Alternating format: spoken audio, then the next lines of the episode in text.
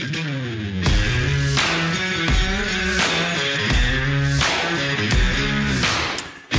well regulated militia being necessary to the security of a free state. The right of the people to keep and bear arms shall not be infringed. Welcome to another edition of Bearing Arms, Cam and Company. My name is Cam Edwards. Glad you're with me on the program today. We're going to be talking with uh, Laura Carno from Faster Colorado here in just a moment or two about one of, well, more than a dozen gun control bills that it looks like are on tap in uh, Colorado. We've seen the introduction of four bills to date, but uh, there are about 10 others that are currently in draft form involving everything from bans on semi-automatic firearms to a uh, host of new gun-free zones uh, in the state of Colorado. And what makes this a little bit different, as we'll get into with Laura, is that you know, unlike states like California, New York, where they tried to suppress who could carry, and then after Bruen said, "Well, okay, now we're going to just uh, try to stop uh, people from carrying in all of these new places," Colorado has been a shall issue state. Uh, and yet they are still trying to oppose California and New York style restrictions on lawful concealed carry. So places that, again, Coloradans have been able to carry in for decades may soon be off limits to lawful concealed carry if the uh, Democrats in Denver get their way. Take a look and a listen. Laura, thanks so much for joining me on the program today. It's good talking with you. Sure thing. Thanks for having me. Which was better news to talk about uh, because uh, this is you know, it's so interesting. Uh, the Virginia Citizens Defense League, uh, Phil Van Cleave sent out a uh, alert to members yesterday, and he said, "I've never seen anything like this in 47 years of lobbying at the legislature. Just the onslaught of gun control bills that are coming in Virginia, where you've got a Republican governor, you've got one seat majorities for Democrats in the state House and state Senate, but they're acting like they're in Sacramento, not in Richmond." We're seeing the same sort of dynamic at play in Denver, right? I mean, it seems like the gloves are really off and you are just getting an avalanche of infringements to our right to keep our arms. Everything from semi-auto bans to uh, I think what we're going to be talking a lot about today. This uh, draft legislation has not been officially unveiled yet, but a sensitive places bill that I mean, it could have been stolen straight from uh, California or New York. All of the new gun-free zones that would be imposed by this bill, including schools that have armed school staff. Laura. Yeah, that's exactly right. And it is patterned after the California and New York um, sensitive places bill. I think we changed it up and called it sensitive spaces, so it's different. but it but it's using um, all of that language that post Bruen, uh, New York said, fine, if we're stuck with Bruen, then we're going to just have some so-called common sense um, restrictions on on sensitive places, and um, and here we are. But um, yeah, you're you're right. It also impacts um, one of the. I'm going to just um, say 8 million places you can't carry according to this this draft that's out there um, would be k-12 campuses and as we've talked over the years um, i run faster colorado out here in, in uh, colorado where we uh, train armed school employees, and there are 400 or so of them um, that are on duty right now as we're as we're recording this, uh, protecting school children in, in Colorado. So it wouldn't just say you can't do any more of that; it would rip out the protections that are in place today. I, I am uh, uh, you know, on the one hand, I'm not surprised because I think we are seeing this around the country. This, the, the, you know, the Biden campaign has made gun control, I think, a centerpiece of the uh, reelection efforts, and I think Democrats are following along. I think Bruen is also a wake up call for Democrats, and they're now rushing to enact all of these gun laws. Um, a in the hopes that by the time these legal challenges get to the Supreme Court, um, Democrats have been able to pack it full of anti-gun justices who will uphold all of these laws. But at the very least, uh, I think they want to keep, you know, as many restrictions on the books as possible, forcing us to play defense. You know, it costs money to challenge each and every one of these provisions, and you know, eh, they'll they'll see what sticks, right? Um, but in the meantime, uh, any concern about uh, again infringing on a basic civil right seems to have just flown out the window in Colorado, uh, and again, uh, every other state out there. The attack on, eh, by the way, would this bill also ban concealed carry on uh, higher education campuses? Because that too is legal in Colorado. And that is legal in Colorado. Interesting you bring that up because it's not in that draft bill. And, and again, this is the initial draft bill. Maybe it's been changed in the draft. I don't know. But I listened to a um, a podcast this morning from a Denver radio show, um, Ross Kaminsky, who had on the Boulder district attorney talking about exactly what you're mentioning, saying that um, we shouldn't have the ability to have concealed carry on college campuses.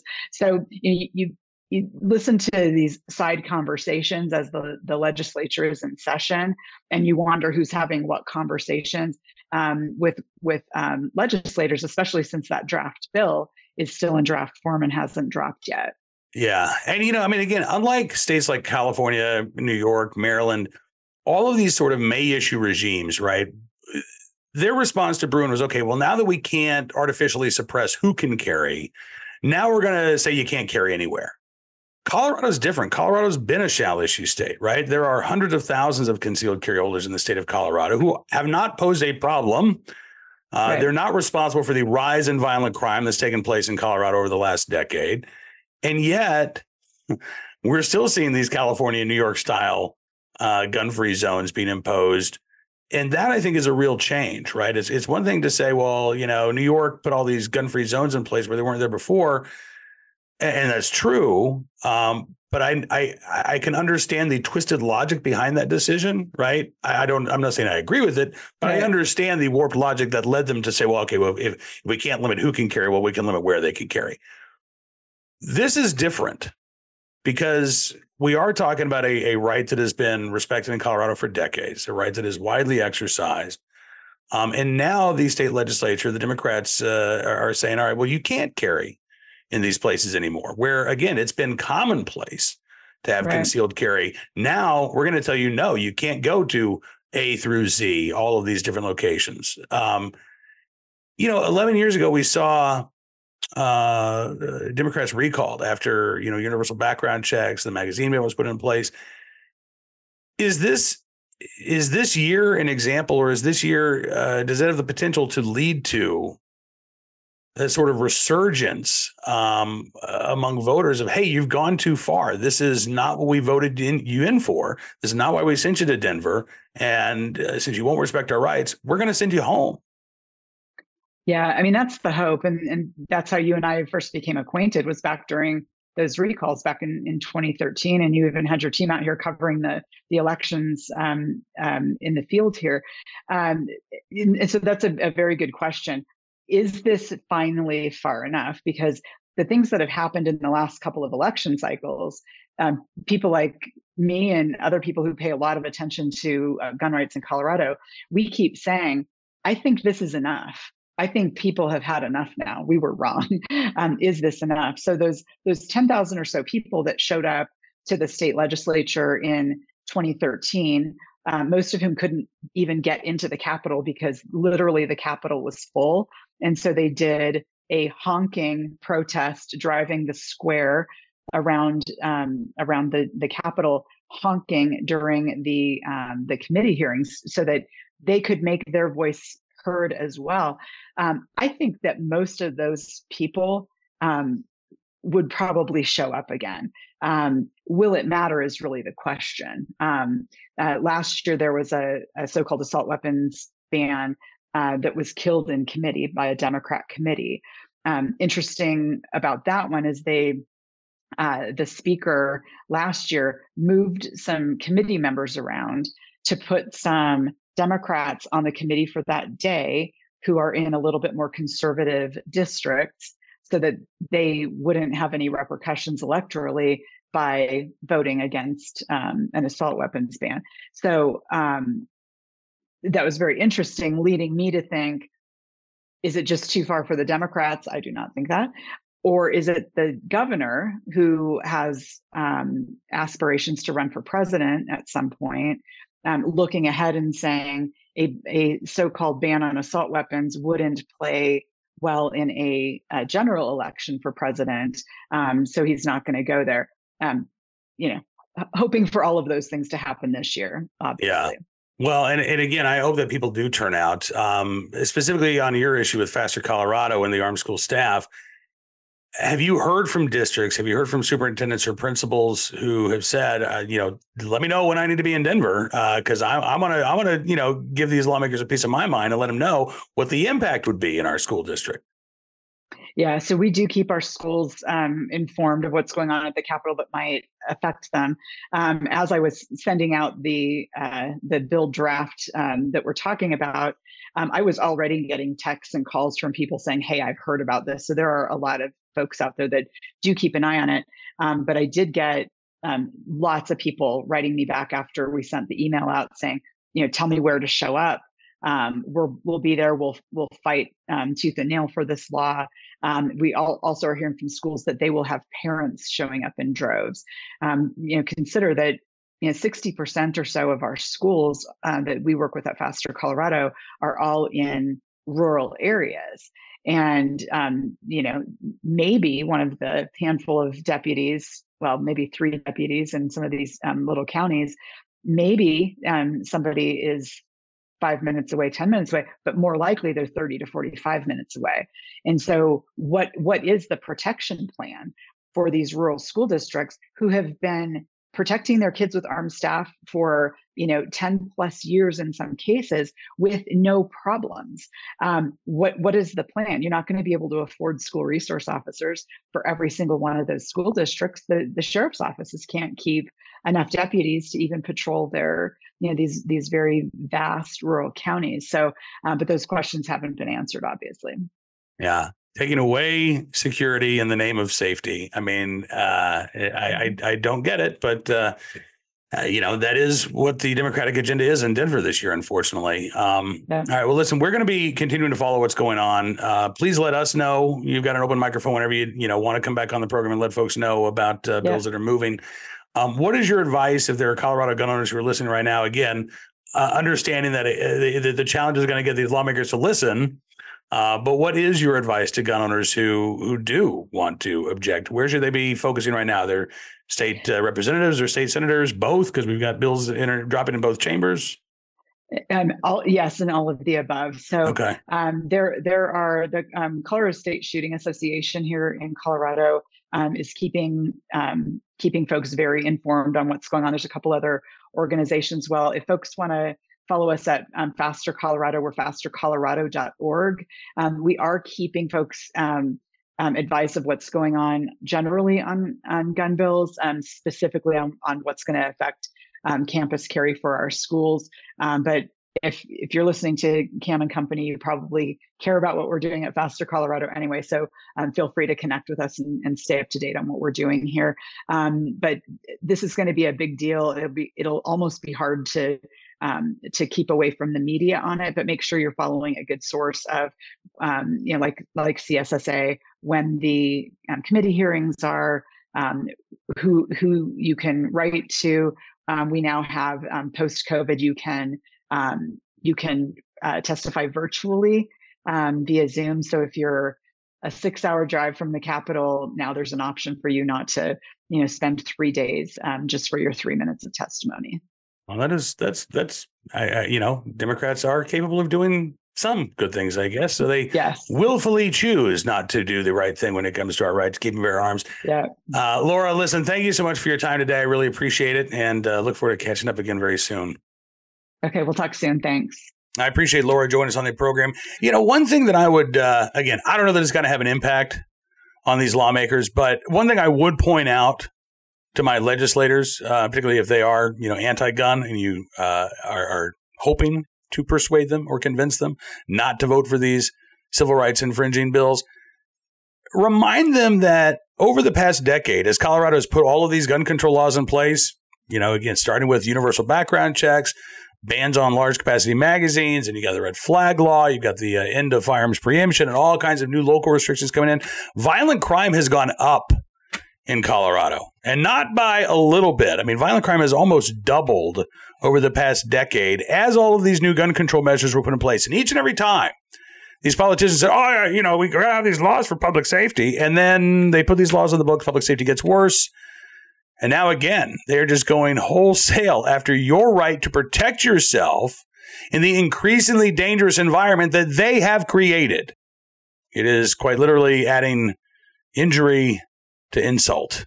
I know I said, yeah, I meant to say it that way because that's exactly what's happening. All right, let's turn our attention now to today's armed citizen story, our good deed of the day, our recidivist report. We will start there with a story from CWB Chicago. I avoid, I, I, I, I try to avoid this website. I could cover a story every day from Chicago.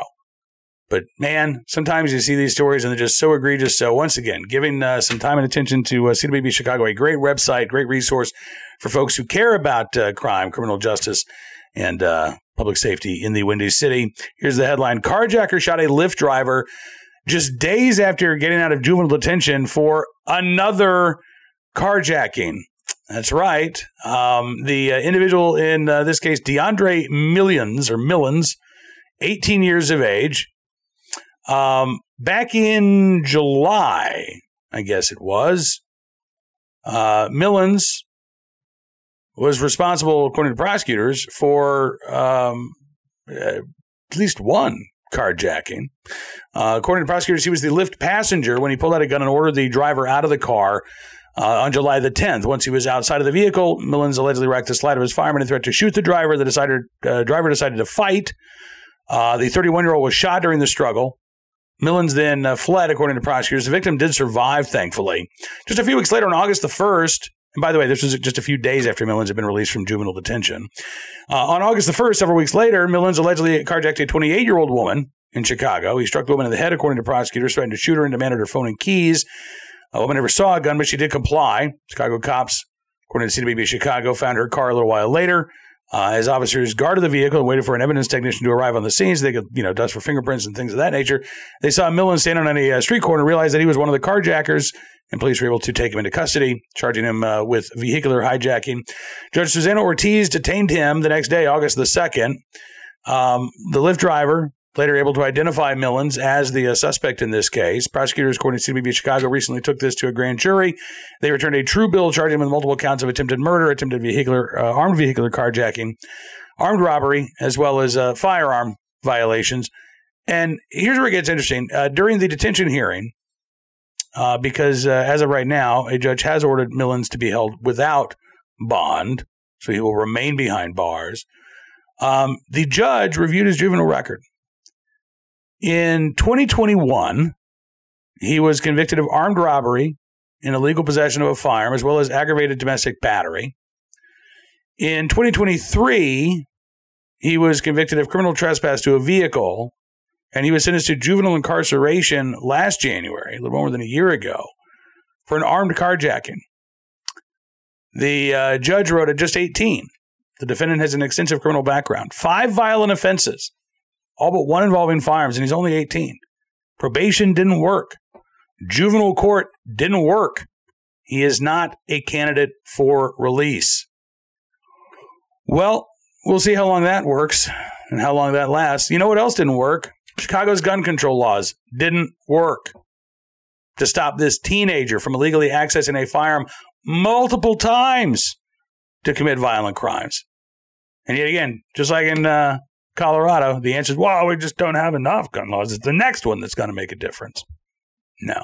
How about we get a functional criminal justice system, including a functional juvenile justice system that doesn't hand out probationary sentences for things like carjacking? All right, today's uh, armed citizen story from Dallas, Texas, where police say a man was shot after trying to break into an apartment in uh, Dallas. This was over the weekend. I believe it was uh, on Sunday. Uh, yeah, Sunday morning, about 5 a.m.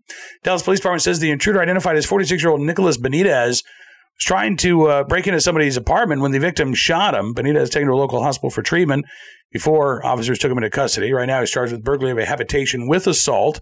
Um, so far, Dallas police haven't said whether or not the person who shot Benitez would face any charges if they were where they had a right to be in their own domicile. I mean, it is trying to break in their home uh, and apparently assaulted them.